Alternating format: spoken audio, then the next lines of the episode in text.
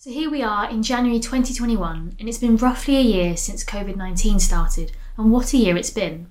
We've seen our lives stripped back, we've gone from unlimited freedom, the ability to do what we want, when we want, to long standing restrictions. For some of us, our job situations have dramatically changed. Or we may be attempting to work and study from home, but struggling because of a lack of a good setup, or perhaps because of children or housemates or other responsibilities we may have found ourselves shielding due to our age or even our health. For many of us, our lives would have become simplified. Long gone are the days where we had a full diary of events, meetups, and socialising. I remember back in pre COVID days, I used to write the word home in my diary to signify a night in, but now if I were to do that, that would literally be one of the few words I see. However, as with any major disruptive event, COVID has created the opportunity to reflect on ourselves and on our lives. We may have found ourselves asking the big questions about our identity again, like who am I? Why am I here? What is my purpose in life? And perhaps with COVID, these questions have become even more prominent due to the endless days in the house, the changes in our working situations, and the lack of events or meetups. Some of the things we used to define ourselves by our work, our social life have changed or perhaps gone completely. And the good thing is that God has so much to say about our identity. If you found yourself asking big questions about your identity this past year, I'd encourage you to delve into the Bible and see what God has to say to you about it. But this morning, I want to look at one aspect of our identity that may help us as we ask these big questions Who am I? Why am I here? What is my purpose in life? And we're going to be doing that by going back to the start of the story that we find ourselves in in the Bible. In these first few pages of the Bible, God gives us the foundation of our identity. And with all the changes brought about by COVID, we'll do well to revisit this so that we can recalibrate our identity to God's Word. So let's go to Genesis 1, verse 1. So here we find ourselves in the creation story. So, verse 1 In the beginning, God created the heavens and the earth. Now the earth was formless and empty, darkness was over the surface of the deep, and the Spirit of God was hovering over the waters. So here we see the world in a pre creation state. It was formless and empty.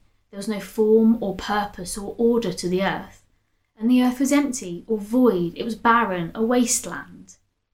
And then in verse 3, we're introduced to the character of God, who we see speaking and by his word things are created.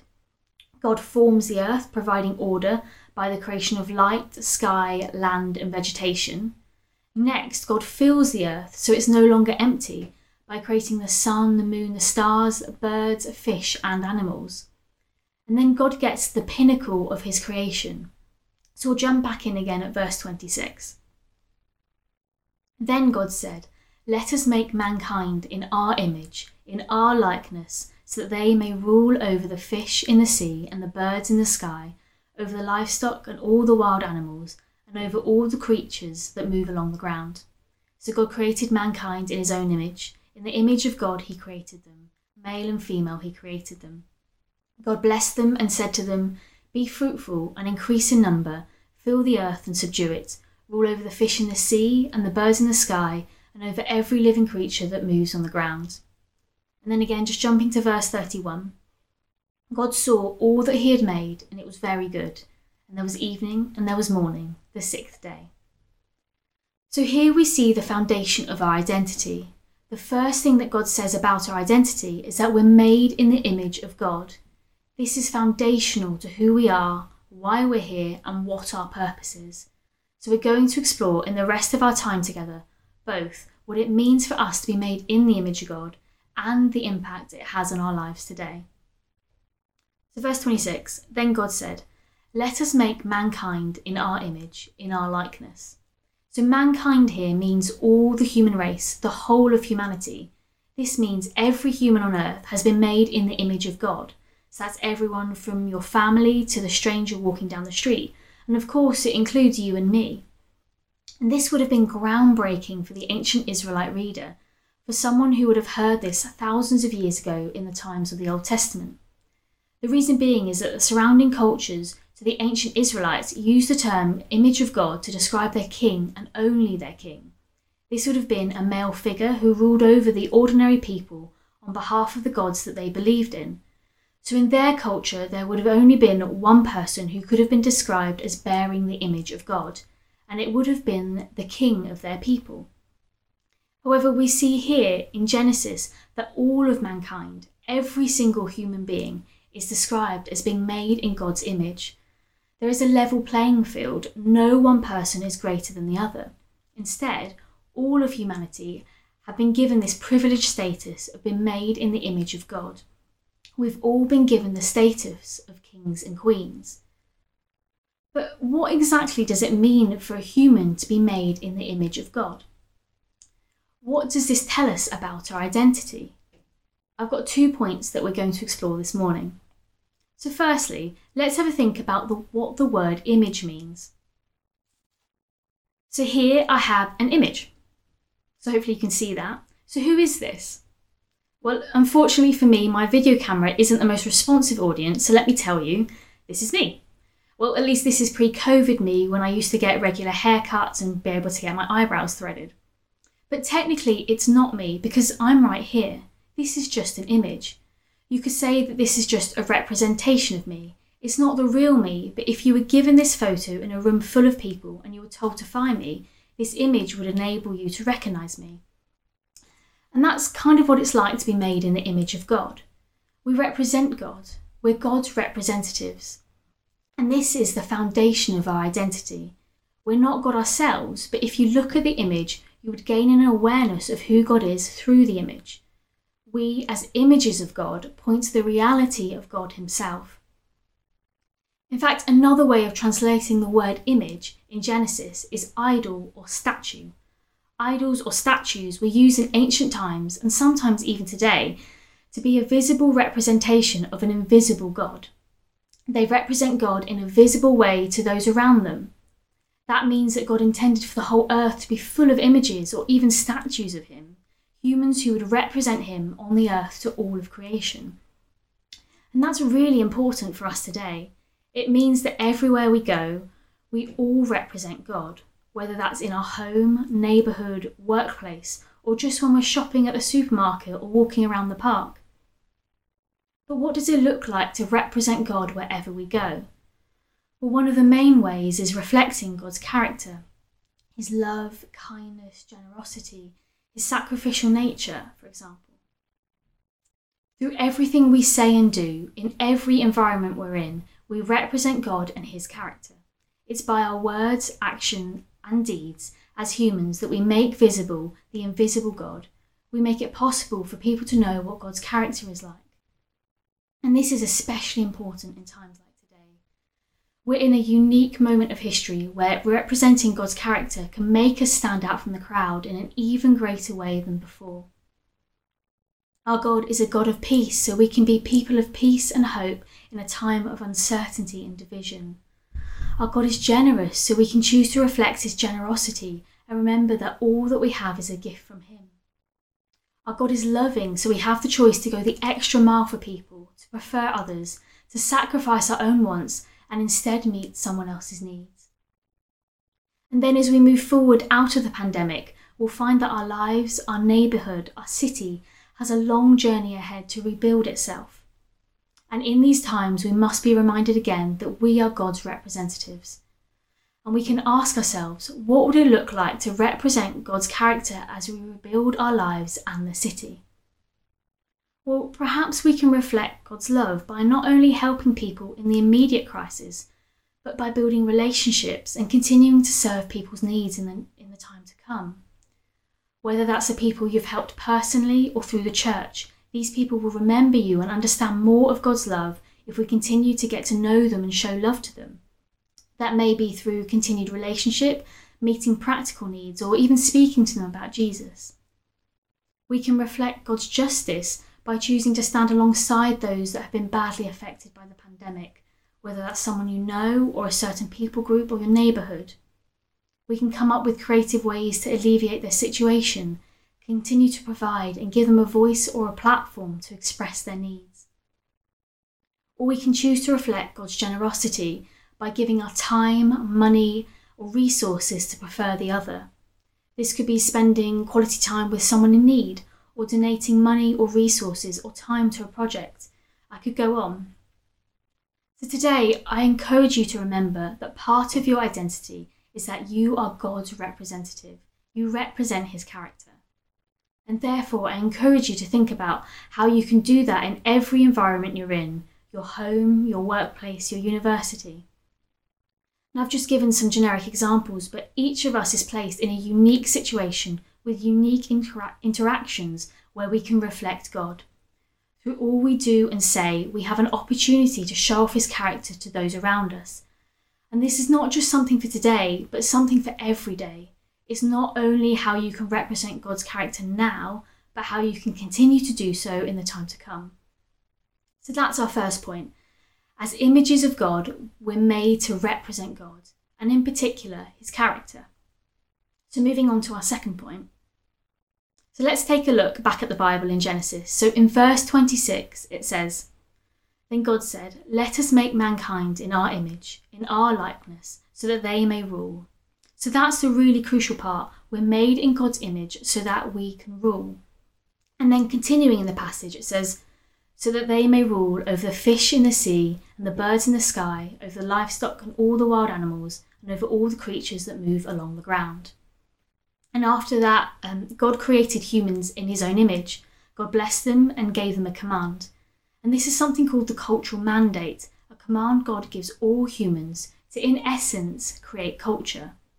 So in verse 28, it says, God blessed them and said to them, Be fruitful and increase in number fill the earth and subdue it, rule over the fish in the sea and the birds in the sky, and over every living creature that moves on the ground.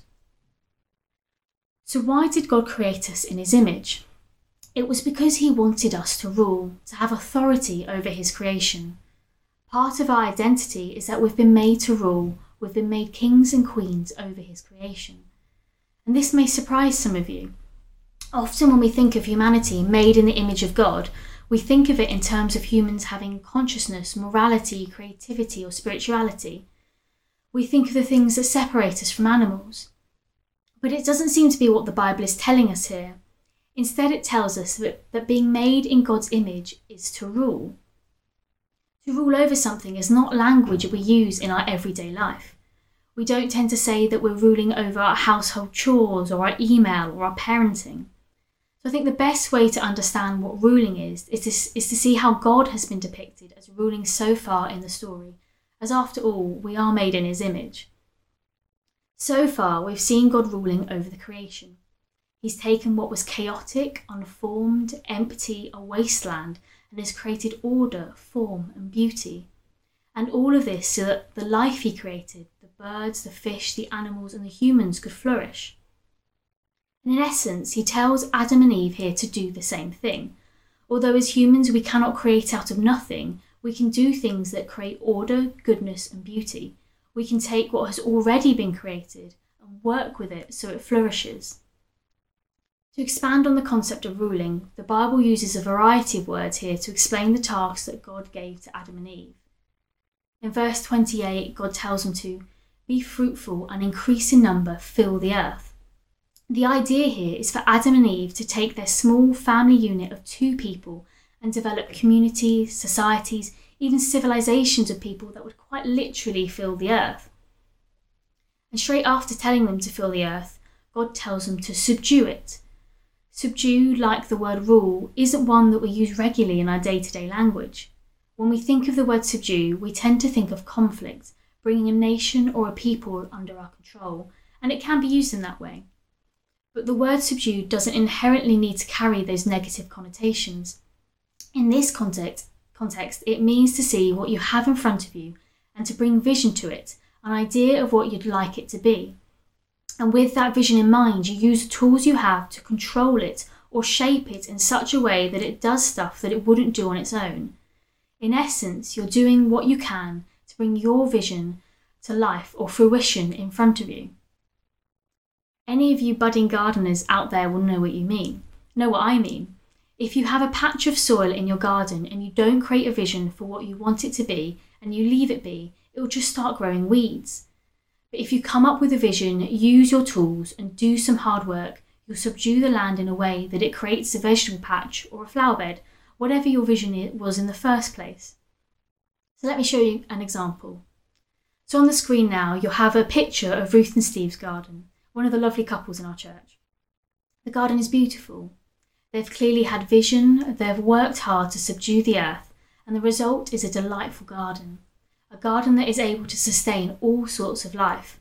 A garden that is flourishing. It's great. Well, now, here's a picture of mine and Thomas's garden. It's quite the opposite. To call a spade a spade, it's in a really bad way.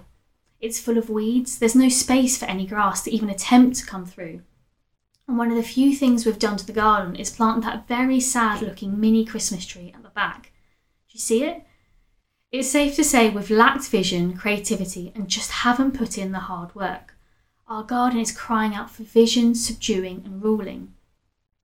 So it's a similar idea for Adam and Eve. They were called to work the land in front of them by subduing it, by ruling over it, so that life could flourish in all its forms.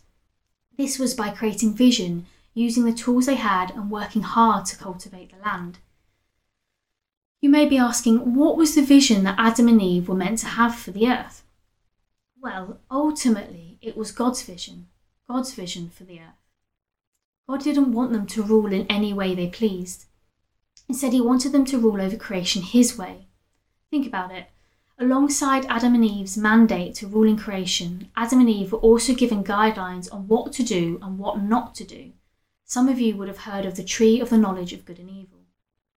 Adam and Eve were told not to eat of the tree of the knowledge of good and evil, and to trust what God thought was good, what God thought was right and pleasing, what God thought was the best way to live and the best way to rule. God's grand vision was for his earth to develop and flourish, and he decided to do that by creating humanity in his image to be representatives of who he was and his good rule here on earth we were to multiply and fill the earth, extending his rule wherever we went.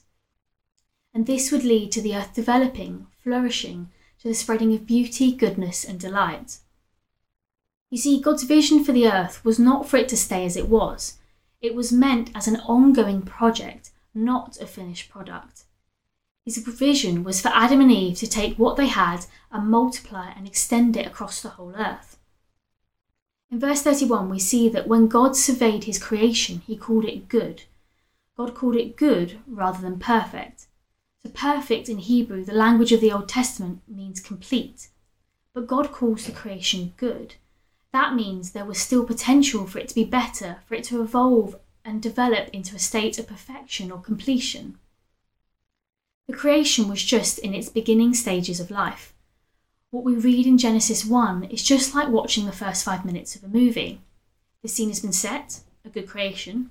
You've met the main characters, God and humanity, and now you've got to let the story play out. And the way God wanted the story to play out was to partner with humans to work the land God had created in order for land to be brought to a point of perfection. This was God's vision for the earth. So Adam and Eve and all successive generations had a project on their hands they were to multiply and fill the earth. They were to rule by looking at the good land in front of them and subdue it with the tools God had given them. This would allow the earth to flourish and to bring it to a point of completion. And so, this is why humanity was made in the image of God to represent God and to rule over God's good creation as his delegated authority by partnering with God and taking the creation project forward. This is what ruling was all about. However, I'm sure many of us will know that Adam and Eve didn't do the best job of this.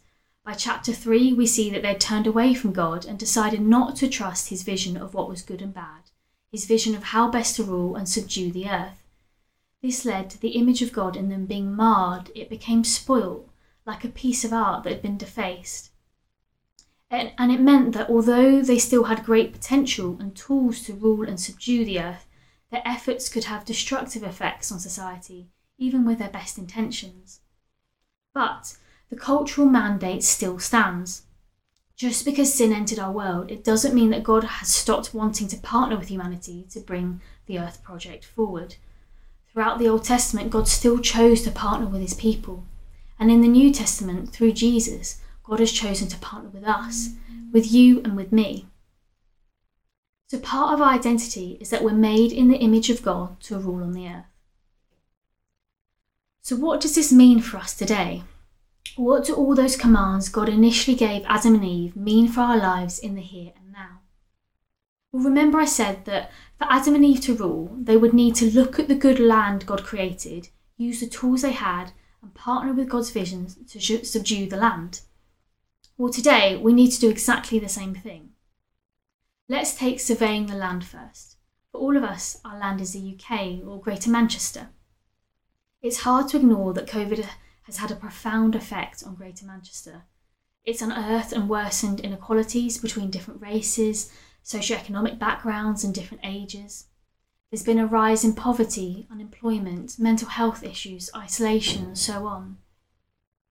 Then to take it to more of an individual level, our land is our home, it's our street, it's our workplace, it's our place of study. It's the places we find ourselves in on a daily basis, and it's the people we interact with there. Alongside the normal ups and downs of life, we've seen that COVID has had an effect on each of those places we go to, and in particular the people we find there. There have been positive things that have happened in this past year, of course, but a lot of people have experienced negative emotions such as disappointment or boredom, grief, loneliness, and sadness. And so, this is a landscape that we can see as we look out around us. This is the land we're called to today to rule over. Next, let's consider the tools in our hands. So, just like Adam and Eve would have used tools to subdue the land in the Garden of Eden, we have to pick up tools that God's given us to do the same in the landscape we find ourselves in. So, what are the tools in our hands? These could be the skills we have, whether it's communication skills, IT, or creative skills, teamwork, or so on. This could be our vocations, whether you're a scientist or you're raising a family, a teacher, a plumber, or an app designer. Our tools include our spiritual gifts, for example, encouragement, service, leadership, or wisdom. Our tools include our personality, so you could be an introvert or an extrovert, we could be optimistic or humorous, or might have an attention to detail or be particularly organised. Our tools include our money, our time, and resources, and how we use all of those things. And let's not forget that prayer, worship, and thanksgiving are all tools too as we praise God, intercede, and ask God for His kingdom to come here on the land. Each of us has a unique set of tools in our hands to use to rule over the land as we see it. No one else has the exact same tools that you have. God has designed all of us equally and uniquely, and it means that we all have a special part to play in ruling. Lastly, we look to partner with God and be led by His vision to rebuild the land. We've seen the landscape, we've got our tools, and now we need God's vision before we can get to work. And God loves His creation. And that hasn't changed, even though sin continues to infect our land. The cultural mandate to fill and subdue the earth still holds, but now there's this added dimension that includes God's restoration and renewal. Because of sin, things on earth aren't the way they should be. There's brokenness, sickness, divisions, and death. God's vision for the earth is now one to remove sin and its harmful effects, to bring people and the world once again back under his loving, gracious, and just rule. Another way to say this that you may be familiar with is to say that God's vision is to bring his kingdom here on earth in its fullness. So for us today, when we look out over the land, we see a land that has been affected by sin, instead of seeing what was just good like Adam and Eve did initially. But our call is the same to know God's vision of what is good, beautiful, and perfect, and to rule in such a way that this becomes more evident on earth, in a way that renews and restores the earth to a point of flourishing. So, as part of our identity as rulers, we've surveyed our landscape, we've got our tools, and we're partnering with God with His vision for renewal and restor- restoration of the land. But what does this look like practically? What does it look like in real life? Because, of course, we're not all gardeners. I'm sure from the picture earlier you can safely see that I'm not one. In fact, I once mowed a friend's lawn to help them as they were busy with a newborn, and I managed to excavate a hole in their lawn large enough for their baby to lie in. It was quite an achievement, really. But of course, this wasn't the vision they had for their lawn or for their baby. But thankfully, as the earth has developed and people have multiplied, there's plenty of ways we can subdue and renew the earth that don't just involve gardening. In essence, ruling over the earth for God looks like us just doing something in each environment we're in. In each and every environment, we hold on to God's vision and we take steps to see that happen. For instance, we all interact with people. This may be our family, our friends, our colleagues, our children. Using our tools, we can find ways to promote the flourishing of all these people, whether that's through being an attentive listener, by encouraging or supporting and loving them the best we can. Next, if we look at our jobs or our volunteer time, we can see that most of our roles contribute to society in terms of goodness, beauty, and flourishing in some shape or form. For example, if you're in science and technology, you may be able to create, tweak, or run a project or sof- software that helps in some way. If you work in the media or arts, you take words or materials and create something that inspires, that informs, that adds beauty to the world. Whether you're a graphic designer, a tradesman, an actor, a supermarket assistant, or in HR, what we do does contribute to society as a whole. Next, take some of our hobbies, perhaps it's playing an instrument or cooking or painting. Each of those takes something such as sound, ingredients, or materials and work with them in a way that they create something beautiful for yourself and others to enjoy. Some of these may seem small, almost inconsequential, but either way, we are fulfilling our identity as rulers by doing them. Remember, all of this started in a garden, and over many, many years, we're now where we are It's due to people taking small, faithful steps with what they have that we're developed as a society to where we are today. And I think this is particularly important to remember today. No matter how much your situation has been changed by COVID, whether that's more or less time with your family or your job or time at home, the chances are you are fulfilling this part of your identity to rule. It may have looked different, but your identity has not changed. You were and are still living out a purposeful life. So, whether you have found yourself questioning your identity and purpose recently or not, one of the things I want you to take away from today is encouragement. You are living out your God given identity as a ruler. Saying that, you may find that in the current climate, God is birthing new dreams in you to join a project or start a new initiative to renew society in a health sector or economy or politics or media or arts. Or it may be that with the tools God has given you, that you realise you need to switch jobs or refocus your time elsewhere for you to be more effective in allowing society to flourish. Or you may find that the Holy Spirit is nudging you to not spend that third hour on Netflix, but to use it to call a friend or help someone in need. As I said, we are already living out our identity as God rulers, but I encourage you to reflect and ask the Holy Spirit today is there something different or more that I can be doing? Am I using the unique set of tools that you've given me, God, to contribute to the renewal of the earth? And let's not forget, we're as much individuals as we are the collective church. As a church, one of our main focuses is the 42 building, and no doubt this building will play a huge part in renewing the land as a result of the pandemic. By each of us using the tools in our hands, whether that's a literal hammer or a paintbrush, or time towards admin, research, fundraising, giving, we can all play a part in being rulers over the land there. And there are other ways that the church is seeking to restore the earth, whether that's through Greater Manchester citizens, or providing essential items to those in need, or by praying and interceding for God's kingdom to come, or by serving others in small group. There's so many ways to take part in ruling over the land through the church. God has created us all with a unique blend of skills, gifting, and personality. No matter who we are, we've all been called to use the tools we've been given to subdue the earth and move it towards a place of renewal and flourishing. So, this is our identity. We've been made in God's image to represent His character, and we've been made in God's image to represent God's rule over the land. And I want to encourage you all today to aim to faithfully represent God's character in every environment you're in and to take hold of your identity as a ruler on this earth. Evaluate the land in front of you and the tools in your hand and use it to contribute to renewal and to flourishing.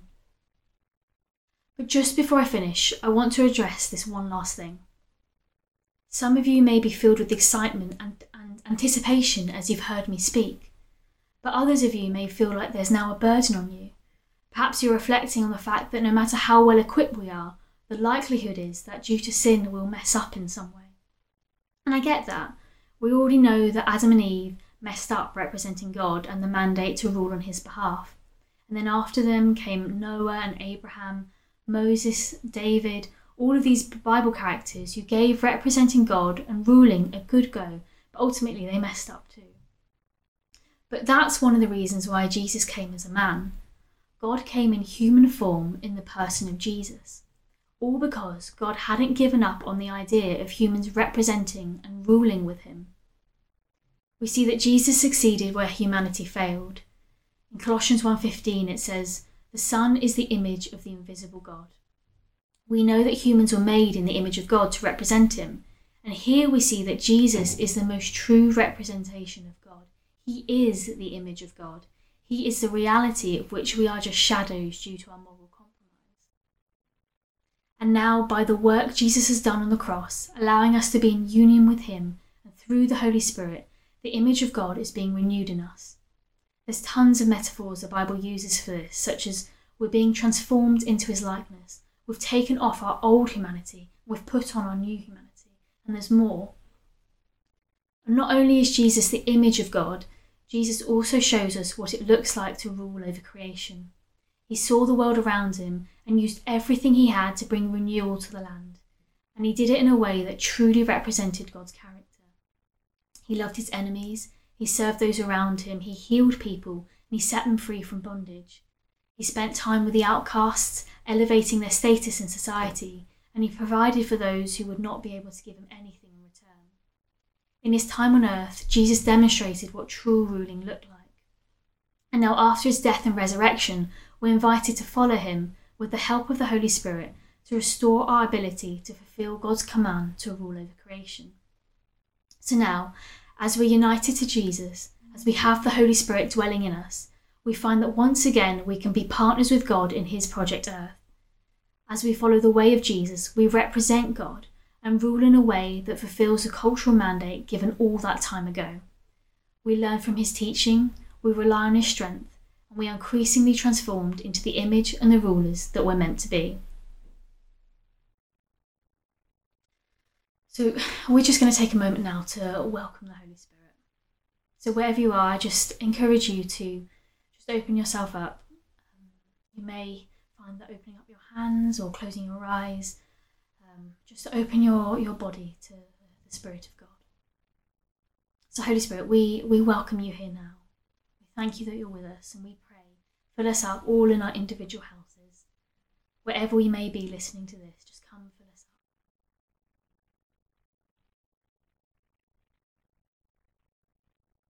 Yeah, and I feel for some of us today, as we've reflected on this past year with COVID, um, we may have we may be thinking, it's just been a waste that we've not been able to do things that we've hoped for, that we've not been able to see people, that we've, ch- we've changed jobs, that just our situation has changed in such a way that it's shaken our identity.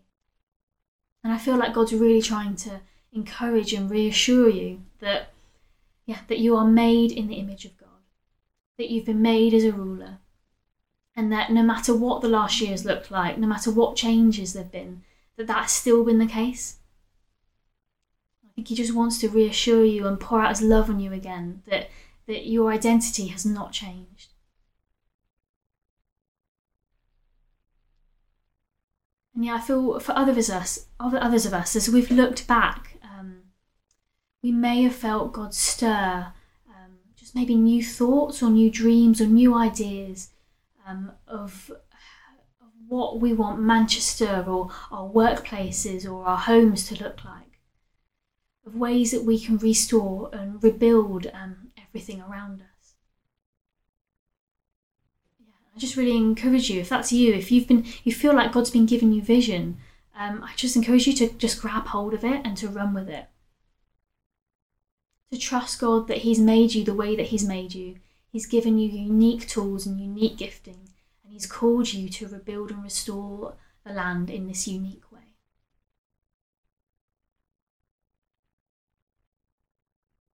Yeah, I already feel. I also feel that someone might be having some pains or strange sensations in their shoulder. Um, yeah, so I just want to pray for that right now, Lord. That yeah, that you will come and just feel that person right now, and that their shoulder will just be healed.